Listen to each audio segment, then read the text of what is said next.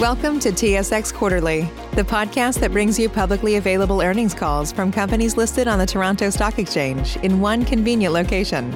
Gone are the days of looking through confusing websites. You'll find the important information right here. Enjoy the call.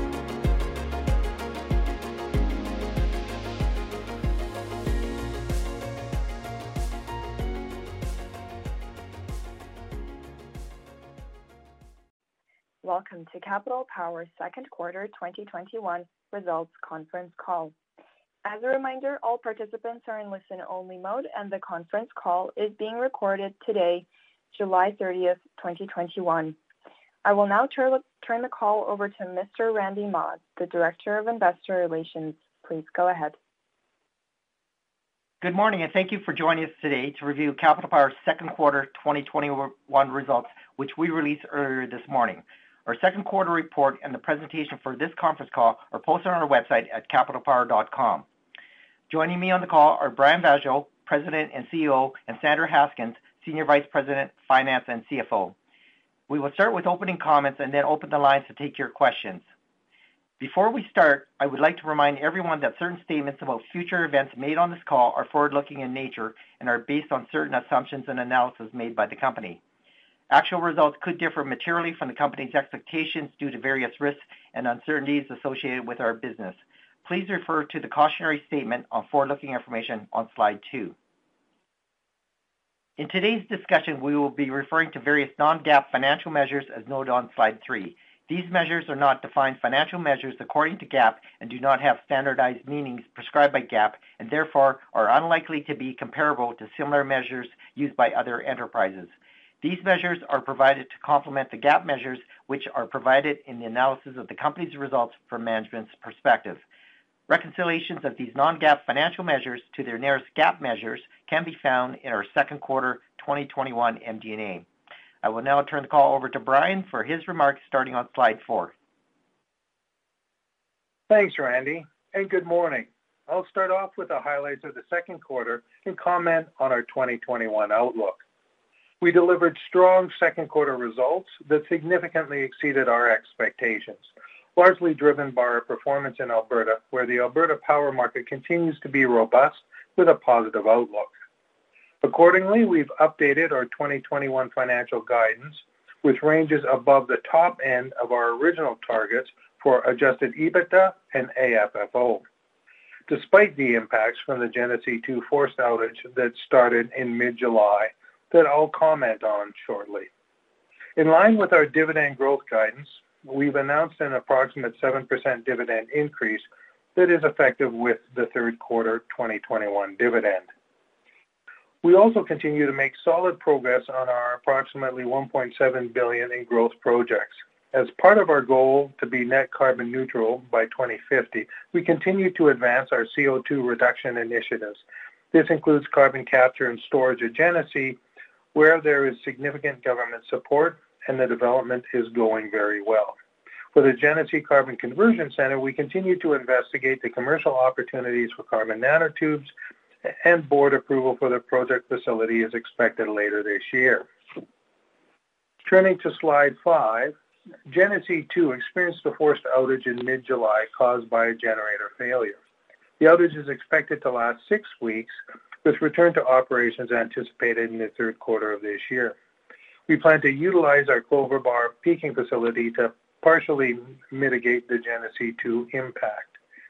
The three-week planned outage for Genesee, scheduled for October, will be advanced and completed during this outage. Moving to slide six, this chart shows our solid track record of dividend growth with eight consecutive years of dividend increases averaging 7% per year. As mentioned, we've increased the common share dividend by approximately 7% to 2.19 cents per year, or 2.19 dollars per year, starting in the third quarter. We're also maintaining our dividend guidance for a 5% annual increase in 2022. As you can see, the AFFO payout ratio continues to track below our long-term payout target of 45%-55%. Turning to slide seven, last month, BC Hydro released its draft integrated resource plan. In that draft IRP, it stated that BC Hydro is not currently intending to renew the, the long-term electricity purchase agreement for our Island Generation facility that expires in April of 2022. We are actively participating in the IRP review process, including retaining technical experts familiar with BC Hydro's utility resource planning and transmission systems operations to support the review of the draft IRP. Comments are due at the end of this month, with the final IRP expected to be filed by the end of this year. We are also engaging with BC and local government officials and other stakeholders. We continue to believe Island Generation's dispatchable generation remains critical to the reliability of the BC system, particularly on Vancouver Island, as again shown by recent weather and system events. With the current transmission difficulties they're experiencing on Vancouver Island, Island Generation has been continuously dispatched since July 9. I'll now turn the call over to Sandra. Thanks, Brian.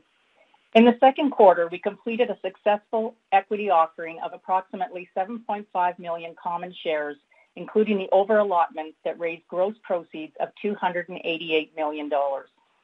Following the closing on June 2nd, share price rebounded from the issue price of 38.45 dollars and is currently trading approximately 9% above the issue price.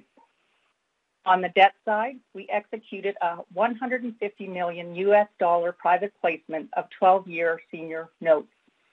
The notes have a coupon rate of 3.24%, which with the inclusion of a forward-starting swap settlement that was put in place for the issuance, equates to an effective interest rate closer to 2.5%. 12-year notes demonstrates investors' continued confidence in our long-term outlook. Transaction is scheduled to fund in late October to better align with the cash flow profile of our growth projects. We've also had recent affirmations of our investment-grade credit ratings and stable outlook by both S&P and DBRS. Earlier this month, we announced the closing of our inaugural 1 billion sustainability-linked credit facilities, or SLC. This involved amending our existing credit facilities, including a two-year extension to transition them into five-year SLC. Pricing is in line with our pre-COVID pricing grid. The SLCs are structured with one KPI tied to our CO2 emission intensity reduction target of 65% by 2030 based on 2005 levels. The agreements are structured such that borrowing costs increase or decrease based on annual performance against the target. These financings have reduced the financing risk of our capital program and the need for additional equity offerings for current growth projects. Turning to slide nine, the Alberta power market continues to be very robust. Above average temperatures in June contributed to an average power price of 105 dollars per megawatt hour in the second quarter. That was three and a half times higher than the 30 dollars per megawatt hour in the second quarter of 2020. In the second quarter, our trading desk captured an average realized price of 75 dollars per megawatt hour, or 42% higher than a year ago. Positive market outlook is reflected in forward prices of approximately 94 dollars per megawatt hour for the last half of the year. For our Alberta commercial portfolio, our baseload generation is 42% hedged in 2022 at an average contract price in the high 50 dollars per megawatt hour range. 2023 and 2024 were 30% and 15% hedged respectively at an average contract price in the mid 50 dollars per megawatt hour in both years. This compares to current forward prices of 72 dollars per megawatt hour for 2022 and 61 dollars for 2023 and 52 dollars in 2024. On slide 10, I'll review our financial results for the quarter. As Brian mentioned, financial results compared to budget significantly exceeded our expectations. Adjusted EBITDA was $241 million in the second quarter, up 11% from a year ago. The increase was due to higher Alberta power prices that resulted in a 28% increase in adjusted EBITDA for the Alberta commercial segment. However, this increase was partially offset by the impacts of planned outages at our Decatur and Arlington facilities in the U.S., lower wind resource at most of our wind facilities, and a stronger Canadian dollar. Due to seasonality, the second quarter is generally the lowest quarter for AFFO. This year, we generated 91 million in the second quarter, down 6% from a year ago, as stronger plant performance was offset by 11 million of higher sustaining CapEx scheduled in Q2 2021, and the Milner line loss AFFO impact of 7 million dollars in the quarter. AFFO per share of 0.83 was down 10% from the second quarter of 2020. Slide 11 shows our performance for the first six months. Adjusted EBITDA of 544 million was up 21% compared to 451 million for the same period in 2020. The main driver for the increase was the higher Alberta power prices, where our realized power price was 76 dollars per megawatt hour compared to 58 dollars a megawatt hour a year ago. Lower corporate expenses also contributed to the higher adjusted EBITDA, mainly due to the acceleration of coal compensation revenue. AFFO was 250 million dollars, up 16% compared to 215 million dollars a year ago. Higher plant performance from strong Alberta results were partially mitigated by higher sustaining CapEx in the first six months of 2021 and 13 million in line, Milner line loss ruling impacts to AFFO. Overall, we're seeing strong performance in our key financial metrics in the first half of the year. I'll now turn the call back to Brian. Thanks, Sandra. Turning to slide 12, I'll review our performance for the first half of the year compared to 2021 targets. For the first six months, average availability was 90%, including outages at our Decatur, Arlington, and Shepard facilities. As mentioned, Genesee 2 is currently offline with a forced outage, but it's not expected to materially impact the 93% annual availability target, as Genesee 2 had a major planned outage scheduled in the fourth quarter that will no longer be required. Sustaining CapEx was 47 million in the first half of the year compared to the 80 million to 90 million dollar annual target. Based on our current outlook, we've increased our adjusted EBITDA and AFFO annual targets, largely due to the strength of the Alberta power market. Of note, the updated guidance range is higher than the top end of the original guidance ranges and reflects the estimated impacts from the Genesee 2 outage. In the first six months, we reported 544 million in adjusted EBITDA compared to the revised annual target range of 1.09 billion to 1.14 billion. Lastly, we generated 250 million of AFFO compared to the revised 570 million to 620 million annual target range. To wrap up, I'll cover our growth targets as highlighted on slide 13. We continue to make progress on all of our renewable projects. This includes developing and constructing seven renewable projects on budget and on time for commercial operation starting between the fourth quarter of this year and the fourth quarter of 2022. For the repowering of Genesee 1 and 2, all regulatory approvals have been received, and construction is expected to begin in the third quarter of this year. Targeted operational dates are late 2023 for Genesee 1 and 2024 for Genesee 2. With our major projects underway and the strength of our balance sheet from recent financings and our performance, we are positioned very well to pursue our 500 million dollar committed capital target. This could be continuing to grow our renewable assets and/or acquiring mid-life contracted natural gas assets. I'll now turn the call back over to Randy. All right. Thanks, Brian. Anastasia, we're ready to take questions. Certainly. We will now begin the question and answer session. To join the question queue, you may press star then one on your telephone keypad. You will hear a tone acknowledging your request. If you are using a speakerphone, please pick up your handset before pressing any keys. To withdraw your question, please press star then two. We will pause for a moment as callers join the queue. The first question comes from Maurice Choy with RBC Capital Markets. Please go ahead. Thank you, and good morning. Um, maybe I'll start off with um, a follow-up to one of the points you made in the prepared remarks. You discussed the Genesee Carbon Conversion Center as well as the CCUS. Uh, more broadly, uh, can you discuss uh, what you need to see in order to commit to these two projects? Specifically, what is within your control and what isn't? Um, as well, you know, if you could compare the returns from these projects that you expect versus the range of development assets that you currently have on the go, that would be great. Okay. Um, thank you for the question. Uh, in terms of um, the uh, two projects, uh, when we look at CCUS, I'll start with that one. Um, you know, continues to go well, and you know, what we need to see in terms of proceeding is firstly the government programs that we see, Uh, and you know, have not changed our view, nor has the government changed its view in terms of the kinds of support that would be available for this kind of a project. So obviously, that needs to come to to fruition. And I would say, you know, those uh, on those fronts, things continue to be quite positive. Uh, secondly, obviously, the the technology needs to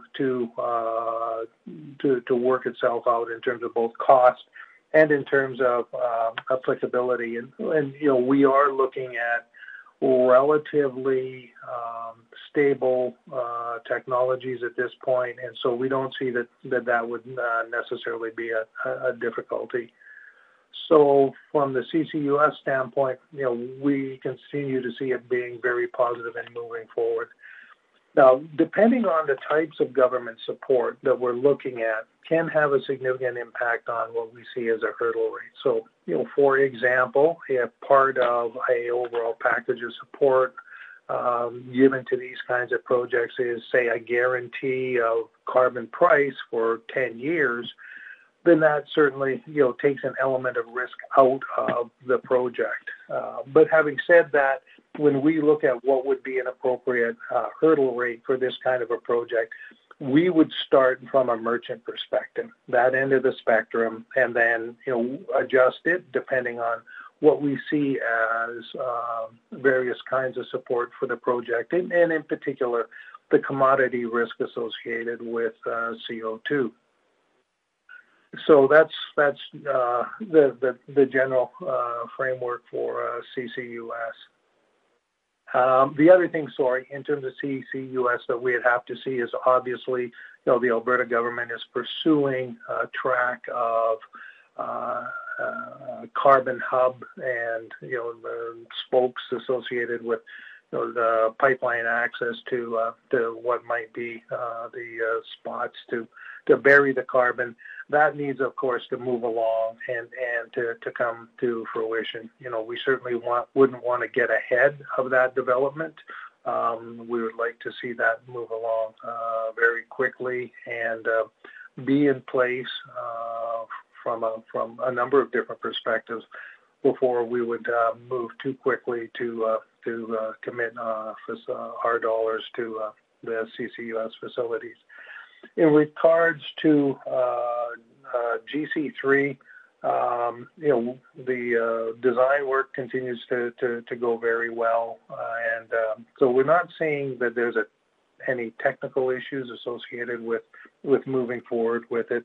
Um, what we do, what we continue to to be evaluating and more or less finding, you know, what are the um, the different uh, markets to to be utilizing uh, these carbon nanotubes uh, in the short term and continue to explore that. The cement testing continues to to be ongoing. In fact, there's a significant cement testing that, that is being kicked off as we speak. And so we'll continue to be bullish from that perspective. So we need to see, you know, some significant uh, commercial uh, uh, step forward in terms of people actually signing up for carbon nanotubes or, you know, a clear identification of a vibrant market that it can tap into before we actually start construction of, of GC3. Likewise, we look at that from probably a merchant plus hurdle rate, given that uh, you know, it is largely you know, more speculative than a merchant market. So we'd be looking for some pretty robust uh, uh, long-term returns associated with that project. I might also comment that just in terms of um, just in terms of the way of looking at you know, our development going forward, um, there is a fairly long process associated with getting uh, carbon nanotubes and variations of carbon nanotubes approved from uh, both a Canadian and U.S. Um, regulatory perspective as a quote unquote "new material." And that takes about uh, 12 to, say, 15 months.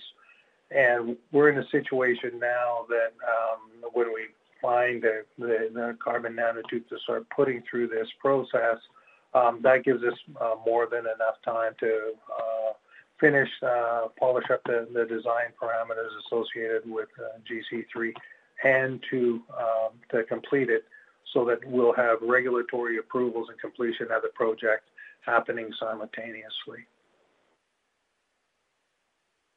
Thanks. And to be clear, while we start at a merchant return level or merchant plus, is the ideal end goal to have more than 50% or maybe even 70% contracted, or are you happy to have it merchant and then backfill the contracted bits with other developments that you may?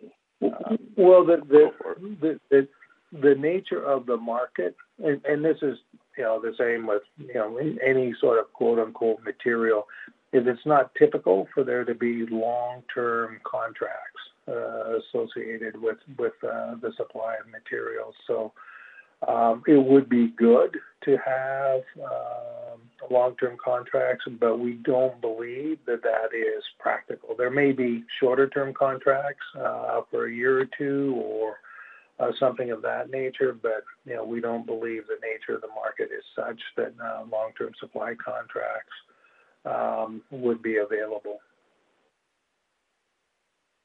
Thanks. And on my final question, keeping the theme of contracting, um, amidst your discussions with BC Hydro with regards to Island Generation, maybe more broadly, how do you view your current recontracting profile? Um, And more specifically, does it change your desire to acquire mid-life natural gas generation assets?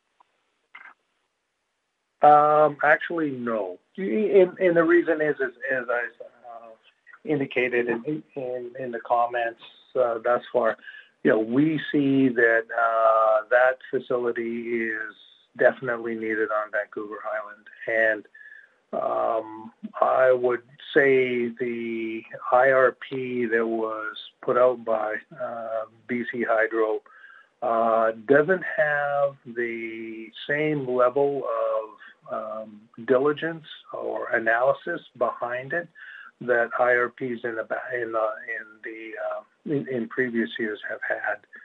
So you know, it's very much, uh, I would say, incomplete from that perspective. And I think as the as their work is uh, is complete and as you know, parties like ourselves have input, I think we'll see a different answer, um, uh, if if not in the IRP itself when it's out in December, ultimately you know, as it goes through process with BC Hydro or BCUC. So we definitely uh, continue to believe uh, that that facility will be recontracted. When we look across the other recontracting situations, and in the near term, the next one is Arlington, uh, which comes up, I think, in 2024 or 2025. The outlook for that has been recently strengthened significantly.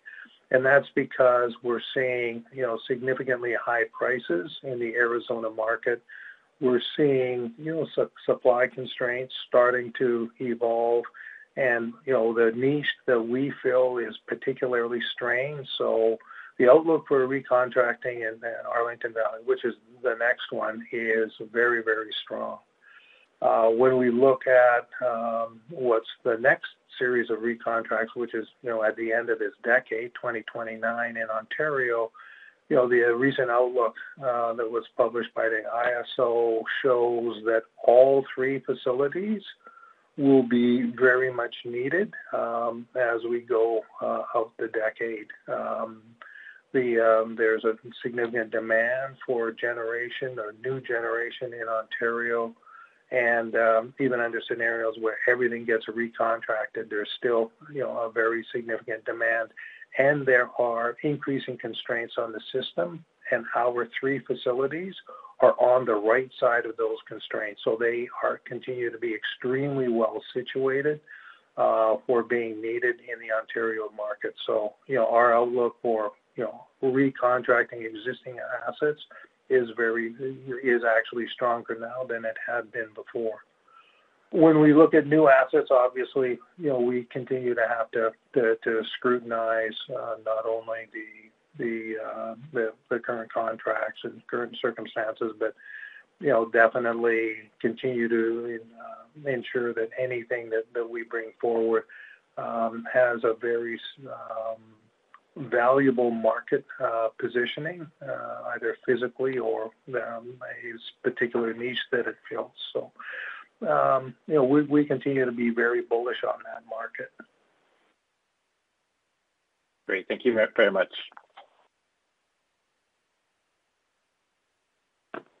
The next question comes from Mark Jarvi with CIBC Capital Markets. Please go ahead.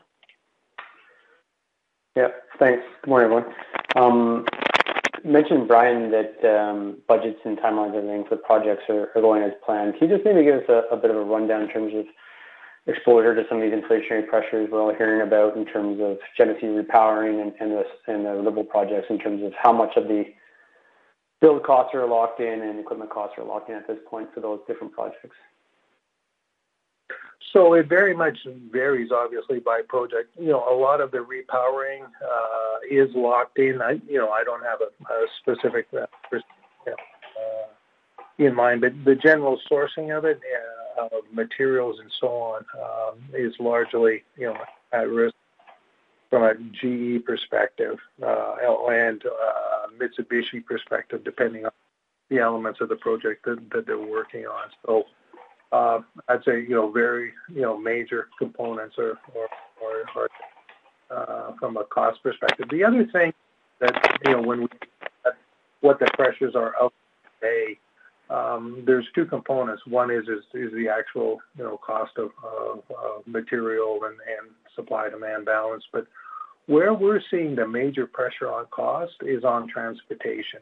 And the general perception is that, you know, there's a Uh, right now there uh, has been a significant increase in terms of, you know, a couple hundred percent in terms of transportation costs, but that will subside. And Uh, a lot of the deliveries associated with um, uh, the Genesee repowering would be, you know, on the other side of that delivery. And a lot of um, that project is actually being sourced out of the United States. So don't really expect, you know, that element of pressure to uh, impact on that project. When we look at the um, uh, renewable projects, the ones in Alberta, um, a lot of the contracting per se was done prior to, you know, cost pressures. So we do see um, some delivery cost pressures uh, impacting on um, the Alberta projects. We think that those are manageable and expected that the impact would be, relatively modest on the project. We don't see any costs going sort of out of control and, uh, you know, continue to be pretty bullish on those. When we look at the U.S. Uh, renewable projects, um, the contracting for those is still somewhat open. We do have some supply elements in place, and as we move forward, we do expect that the the particularly, again, as I've mentioned earlier, the costs associated with transportation to to be declining, which is which is where we're seeing the greatest cost pressure. um, in terms of uh, um, the supply chain associated with our facilities. And, then with those solar projects um, in the Carolinas, do you have some flex in terms of start date or COD um, if you do kind of want to move away from some of these or transient effects that you're talking about? Yes, we do. And, and we've been, you know, even with the Alberta projects within the construction schedule, you know, we're able to move around some dates and uh, and change uh, the way in which we're executing on the project to minimize the impact of uh, some of these pressures. Got it. Now, I wanted to come back to the Alberta market and talk about hedges in the forwards. Maybe just on the on the forwards, you know, 2022 has come up nicely as of obviously this year. 2023 is starting to move up a little bit, but not nearly as much as 2022. And I guess the view would be that there's new supply coming. But when you look at, you know, your repowering work that's more late 2023, is your assumption that there's still a chance that 23 forwards have room to move higher when you think about supply demand? Yeah, I think, um, Mark, with respect to uh, looking out as far as 23 and 24, there's, you know, less liquidity out there. And certainly as we get closer to that date, you'll start to see uh, more reflective forwards of, of where they will. You know, you're, you're correct with respect to uh, increased supply during those periods of time, but we also expect um, higher carbon taxes as well. So I do think there's there's upside to to those years, but we, we won't see that until we get uh, another year out or so. Sort of similar to what you're seeing in 2022. It's it's starting to be more representative currently, but the the other years need to see more liquidity before it'll start to fully reflect uh, where where we would see it settling in those years. Okay, and then when you look at the 2022 hedge position, you've taken it up. The average price seems to have gone a little higher, implies you're now starting to lock in some forwards in the $60 range at least. That's still below where the forwards are. Like, would you still want to keep adding more um, forwards here into 2022, or like could you start to slow down here as you approach 50% hedging because obviously prices on the forward curve are north of $70 right now? Yeah, as we've seen prices go up, we, it does inform our view as to incremental hedges. So we would be very opportunistic in terms of adding positions at a, a price that that uh, we see being in line with where we think things will settle. So, uh, um, you know, we have locked in. You like to get hedges in place to to uh, protect, you know, the, the downside, if you will. But certainly, our strategy has been to uh, be less hedged and, and be very opportunistic at only hedging at um, at prices that we think are, are more representative of forwards. So, so assuming you didn't be, see those, if you didn't see any more really good opportunities to lock in price, you'd still be comfortable if you ended this year at 50% hedge going into next year. Uh, yeah, no, absolutely. I think, you know, historically we've been somewhere between 50 to 100% hedged um, under the, the previous market dynamics, and, and we're very comfortable to be less hedged in, in the current market environment. So no, uh, no expectation of, of having to increase that hedge uh, position if we don't feel uh, we're going to be seeing prices, um, you know, that are, that are competitive. Got it. And I just wanted to ask question about the updated guidance um, in terms of the changes and the midpoints of the EBITDA and AFFO. If I take the new midpoints and what you've done year to date and kind of look between the cascade from EBITDA to AFFO, so the cash outflows for the second half imply between the two midpoints about $226 million, and it was $294 million when you think of interest expense and pref dividends and whatnot in, the first half. So it's sort of a $70 million lower sort of cash outflow between EBITDA and AFFO in the back half. Aside from maybe slightly lower interest expense and I guess the line loss not being there, what else would contribute to that? Or, maybe it's just the ranges and using the midpoints maybe not the most appropriate thing to do. So any sort of commentary around that sort of thinking between the below the EBITDA line cash expenses in the back half of the year? Yeah, I, I think um, if you're looking at the, you're looking at the difference between uh, adjusted EBITDA and uh, AFFO. Is that correct? Yeah, yeah, yeah. So in in um, adjusted EBITDA, we have the uh, coal compensation acceleration, and that's about twenty million dollars uh, a quarter of incremental uh, year-over-year uh, recognition. Where in AFFO, it's still on a cash basis, which is fifty million dollars a year. And that's all in Q3. So there is some distortion in, in the timing as well as the amount of uh, of that component, and that's that's a, the, about the biggest difference between those two two metrics. Yeah. Okay, that's helpful. Thanks for clarifying. And I guess, Mark, just the other thing too is um, below the line is, is the uh, impact of taxes as well. So on EBITDA, to the extent that we, we're seeing, you know, higher plant performance, you're just seeing the, the margin there, where in AFFO, that's tax affected as well. So that would Okay. be another difference between the two.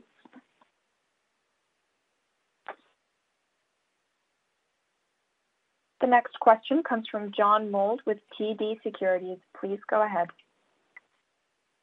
Yeah. Hi. Morning, everybody. Um, Maybe just uh, starting with the the forced outage at Genesee to, um, uh, you know, meaningful forced outages at Genesee in general are pretty unusual. And I know it's it's still ongoing and and is reflected in your guidance, but I'm just wondering if there are any lessons learned there from from the generator failure. So I'm sorry, John, I didn't catch the last part of the question. Just, I'm just wondering, you know, you there any lessons learned from from the the failure of the generator there. You know, could this maybe have been mitigated if you hadn't had to to defer? I think the the outage was originally scheduled for for 2020, but I think it was delayed for for um, you know COVID understandable reasons. Is it, you know, are there any any takeaways from the from the outage there? So, um, actually, uh, I mean, we're, we're uh, the way that things have come about, although obviously it's an outage, we've been very pleased with the way that we've been managing those assets. So there's a major rewind expected um, that, that even under no, normal course continuing coal operations, existing facilities, there was a major rewind expected around the, the, the mid-decade this year or, or th- this decade. So, you know, there was there was a, an expectation that that the rotor itself was um, going to be in need of, of major major you know refit.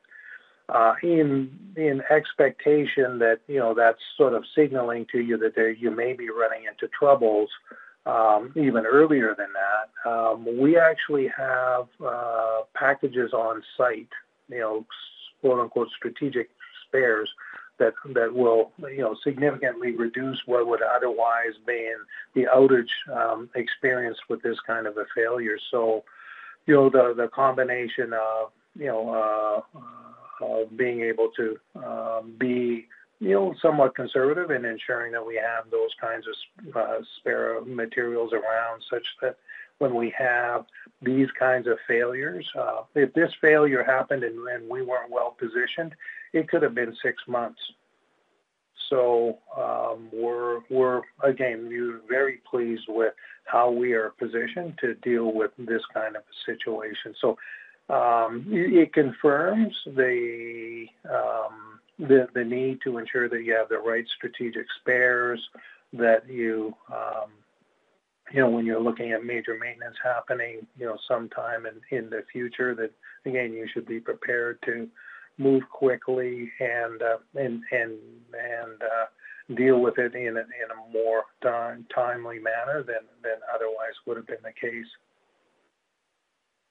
Okay, thank that's very helpful context. And then um, just um, moving to your your development outlook. I'm just wondering if you can give us a bit of an update on on, you know, beyond the stuff that's in the construction pipeline, an update on your uh, renewable power development activities in Canada and the U.S., and, whether you're seeing interesting opportunities to either move forward with any, you know, new uh, projects or to increase the size of your potential uh, U.S. development pipeline through additional early stage acquisitions.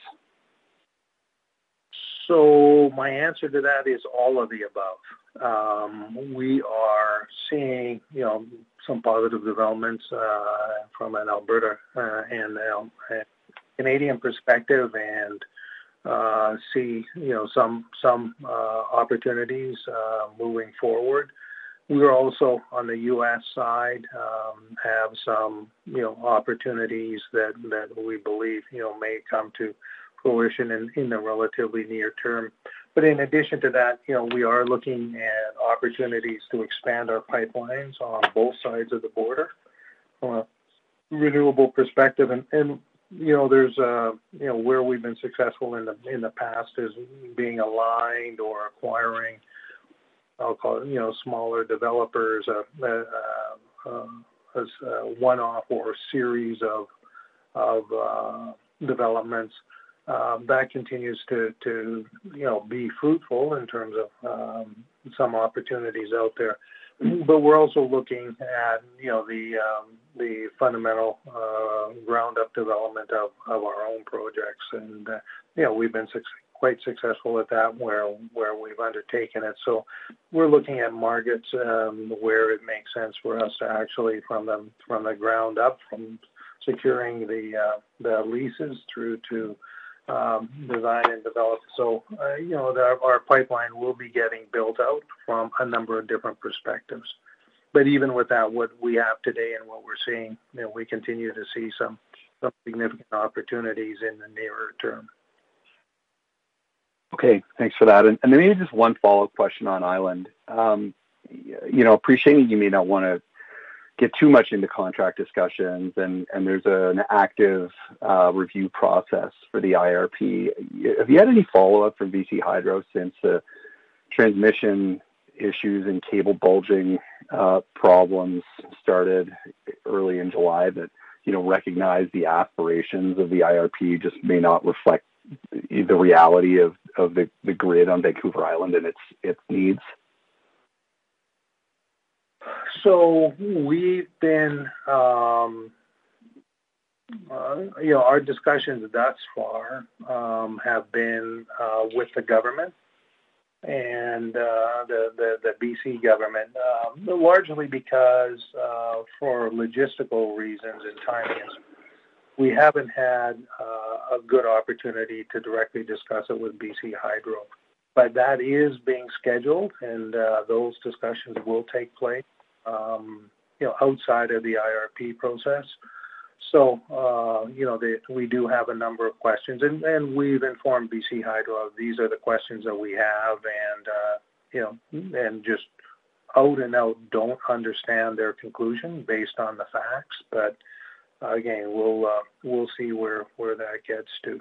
Um, we don't believe that you know uh, when you look at the IRP, we don't believe that you know that is their you know final any stretch of the imagination. You know, we do believe that it is a work in progress, and recent you know information suggests that you know they still have work to do in terms of that assessment. So um, you know we're, we're um, we don't believe that um, we're we're talking to deaf ears. Uh, we do believe that there'll be a significant receptivity to, to having discussions around the uh, the uh, recontracting of the island uh, facility. Okay, uh, I'll leave it there. Thank you for taking my questions. The next question comes from Rob Hope with Scotiabank. Please go ahead. Uh, yeah, hello everyone. Um, just kind of two follow-up questions. The first is that you know we have six months, or I guess uh, seven months under the belt uh, regarding the Alberta power market in the New World Order. You know, has your view of how market participants will act or what the kind of long-run sustainable pricing is changed uh, over the last six months? Yeah, so I think you know the environment that you're seeing now in 2021 is reflective of uh, the market going forward in terms of, of the dynamics and and setting price. I would temper that with um, in 2021 what we've seen so far is some extreme weather both in February and in June, which has uh, driven prices you know above where I would say you would expect them to be longer run. Um, and wind availability is something else that impacts on that volatility when you've got uh, extreme weather. So I think generally speaking, the, the dynamics are are uh, what you will see going forward. This is the supply demand sort of fundamentals, but um, artificially high, I would say for for 2021 when you're looking at 105 uh, dollars per megawatt hour. But um, when you look at the forwards, you know, going into next year, I think that's that's a little more representative of of where you would expect it to be, given um, where the market tightness might be at in, in any given year. Okay, great. Then just as we take a look at your 2021 guidance, uh, you know, what kind of range of uh, power pricing are you assuming there, or is it kind of relatively centered around where the forward curve is?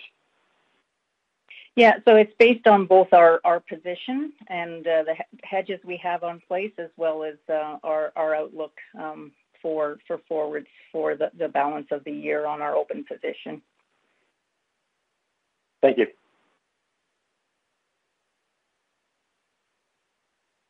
The next question comes from Andrew Kuske with Credit Suisse. Please go ahead.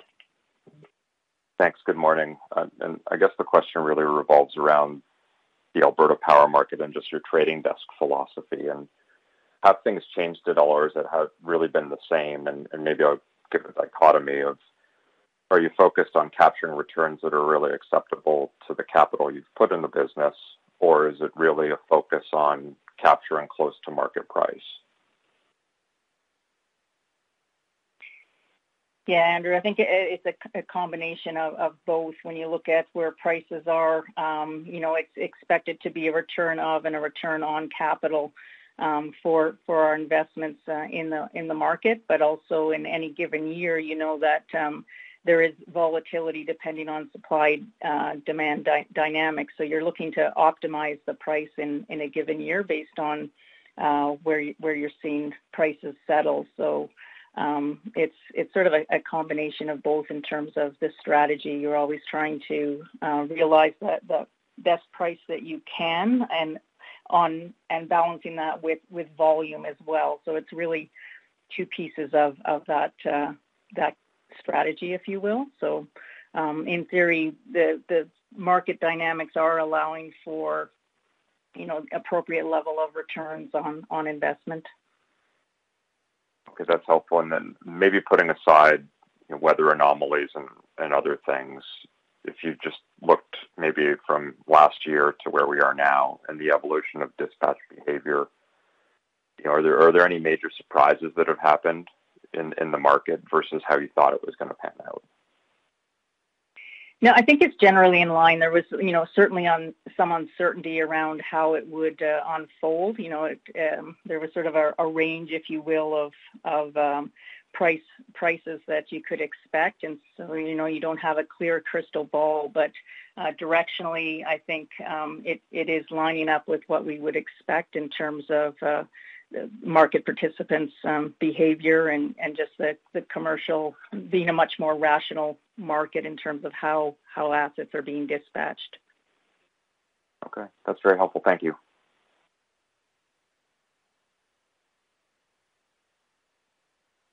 Once again, if you have a question, please press star, then one. The next question comes from Patrick Kenny with National Bank Financial. Please go ahead.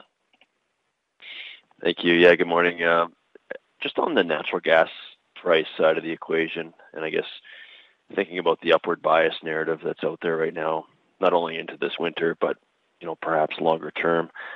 Um, curious how you're thinking about mitigating your margin exposure there, you know, especially once power prices eventually come back down to earth and you know, the Genesee repowering comes online. Are you looking at strategic partnerships, investments or you know long-term supply agreements that could lock in uh, the natural gas cost side of the the Alberta merchant margin equation? Um, and if so, what what might those structures look like? You know, Patrick. I mean, we we we have for a considerable period of time looked at you know is there a strategic relationship out there in which you know we could um, you know, access, you know, natural gas supply at, um, let's say, some something other than market, and them getting some security of, of market in, in return. And what we found is that, uh, generally speaking, the natural gas market isn't very reasonable. What what they'd like you to do is, you know, lock in a very high forecast price and guarantee them that kind of a cost. So we haven't found the market that receptive. And you know, certainly in that environment, it's very difficult to, to establish a mechanism that is responsive to you know power price. You know, the, the you know with increasing natural gas, and you know especially now when we're we'll be off coal, um, you know natural gas price will have a significant impact on the margin. So um, you know as natural gas prices go up, that would be a variable cost for, you know, increasingly, you know, more and more generation in the province, and it would have an impact of increasing uh, power prices as it goes up. So you're a little bit naturally hedged by the pricing mechanism in in the marketplace for uh, power. So, you know, uh, traditional wisdom is that unless you really have an ability to lock in both sides of the you know natural gas price and, the long-term uh, price of power, you're probably better off to let it float with uh, the the price of uh, the uh, electricity prices that you're seeing. So you know we continue to look at those opportunities and where we can find somebody that has the right sensitivity and there's some value shared between the you know the power generation side and the natural gas side. Um, in terms of sensitivity to where power prices go, it likely doesn't make sense to just lock in one side. Um, again, unless you know you you're locking in a side and, and the other side is longer term uh, power price commitments. Thanks, Brian. Yeah, I appreciate uh, all the color and how you're thinking about that. Um, and then maybe just uh, back to the island generation situation, or I guess, recontracting pro- process. Can you maybe just um, provide a bit more color on, on how this experience has, you know, changed your approach um, in looking at other mid-merit acquisition opportunities, either, you know, in terms of recalibrating your hurdle rates, um, or perhaps taking certain jurisdictions right off the table? You know, it is. I mean, we're, we're definitely going to be taking away some perspectives from you know this experience. Uh, you know, certainly, uh, and you know, we often you know with with investors and and with with uh, you know you folks have have utilized island generation as as this is the one that you know this here's the illustration of, of why something properly positioned makes makes a lot of sense.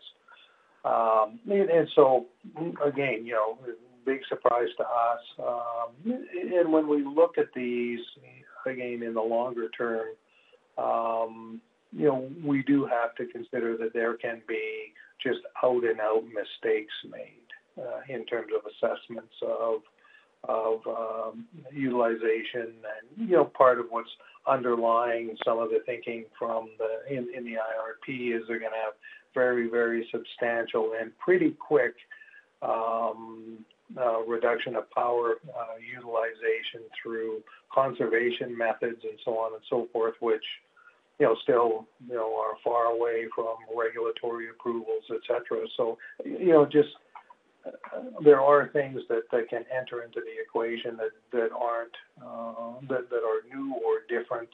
So you know it'll probably broaden our perspective when we're looking at uh, new natural gas acquisitions, considering you know, perhaps maybe some of the more outlier uh, possibilities. So I would say, you know, the the hurdle rate per se, uh, again, they adjust depending on the, the, the particular risk profile you see in an area. May in some future, you know, possible possible acquisition have an impact on hurdle rate. I think though where it'll have probably more of an impact is on the breadth of our assessment. Got it. Okay. And then last one um, for me, if I could, just I guess to finish off on a positive here, but um, to follow up on the on the new renewables opportunity set, you know, we're of course seeing big demand from pipeline companies and other infrastructure players looking to electrify their systems. I know they're running, you know, very competitive bidding processes, but just given your relationships with some of the larger players in Alberta, um, your development track record, you know, how should we be thinking about the size of your, your backlog of opportunities today um, related to, to corporate PPAs, either you know wind, solar, or, or other, relative to even say six months ago? Um, yeah, we uh, we continue to have uh, a number of, of opportunities that, that we are pursuing, and, and some I'll say are probably pretty close to fruition. Uh, and some of those, to a degree, are relationship based. But I would say when you look at the very large uh, PPAs that are out there, uh, those tend not to be relationship based. There, there are certain advantages that, we and, other developers like us have, such as you know investment grade credit rating, um, track record of delivery. There's been a number of PPAs, you know, in, the Alberta market that have failed, where um, you know a commercial entity has signed up with an organization, and when the organization has you know got into the more detailed planning, find that you know they can't move forward on the project. You know, we've seen a, a handful of failed projects in the province, so you know, the, the, the fact that, you know, when we say we're going to do something, we do it, um, is very helpful. So there's a, a number of, of those kinds of elements that, that favor us and, and other substantive developers. So, uh, but relationship, I'm not so sure, you know, in the larger, in the larger ones, whether they actually uh, will make a difference. Um, you know, a lot of it is just what's the cost uh, one of the other things, though, that does help us in the market is, you know, we tend to be a lot more, uh, we can bring a lot more to the table in terms of, you know, people's load and being able to manage it. You know, for example, we can provide both wind and solar, you know, combination right now. We can, you know, we've got a lot of flexibility. We, we can actually round out somebody's overall power demands so, you know, there's a lot, again, that, that we can do that a, a number of different developers, you know, may not be able to do. We can bring in RECs from other provinces because we've got quite a broad trading footprint, whereas, you know, a lot of the other developers don't. So there's more tools we can bring to the table depending on, you know, what the, uh, what the specific requirements are of, a, of, a, of an off-taker. But, they're pretty they're getting increasingly sophisticated and you know um, it's it's it's you know it's becoming a very very dynamic market but again we continue to be uh, bullish in terms of you know our success uh, in uh, securing some PPAs excellent well again I appreciate all the color thanks Brian once again if you have a question please press star one the next question comes from Naji Baydoun with iA Capital Markets. Please go ahead. Hi, good morning. Um, the first question is around, I guess, portfolio optimization, and it's sort of related to the previous questions about island generation or, or you know, your gas assets more broadly. Know, you, have talked in the past about potentially monetizing renewable assets if the right investment opportunities presented themselves. I, I guess the question is, would you ever consider monetizing some of your gas assets um, at the right price, of course, instead of renewable ones?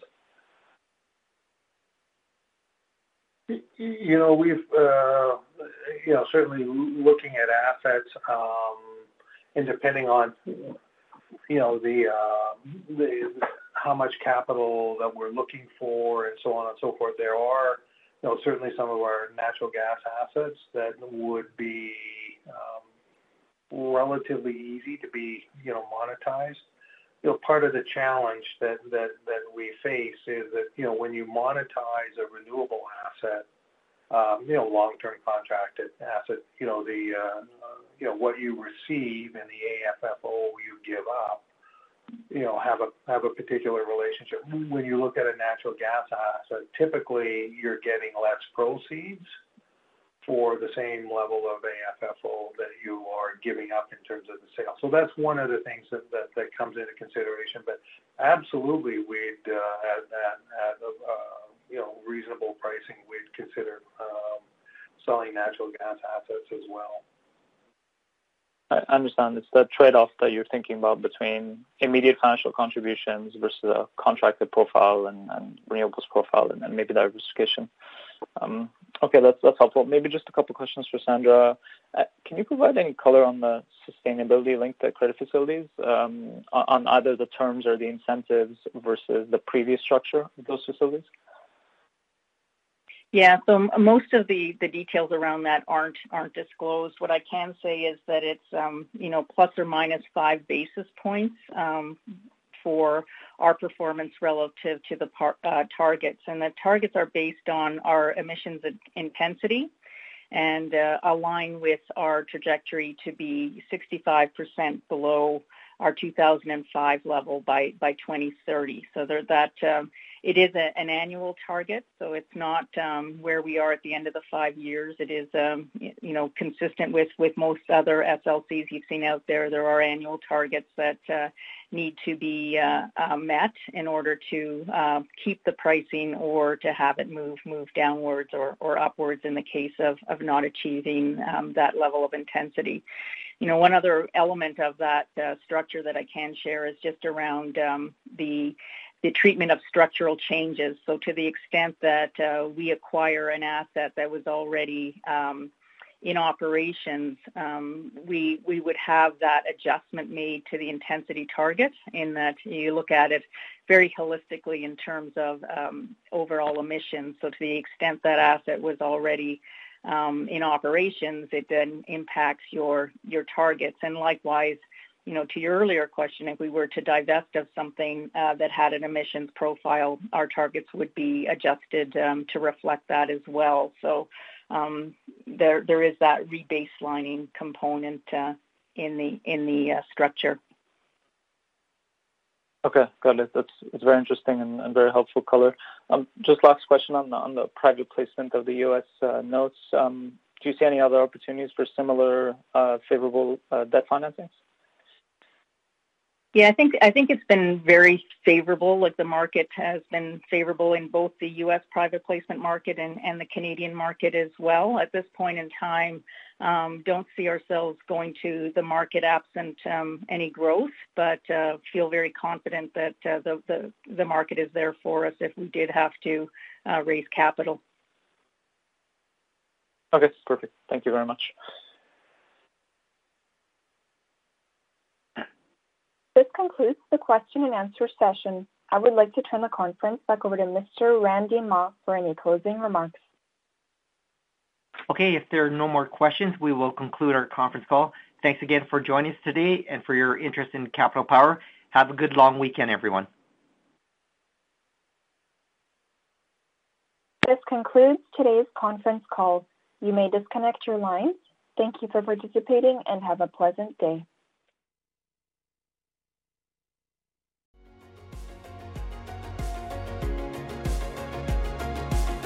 Thank you for listening to TSX Quarterly. If you enjoyed the cast, remember to leave a good rating. And remember, for any additional inquiries, please consult the company's investor relations section on their website. See you next time.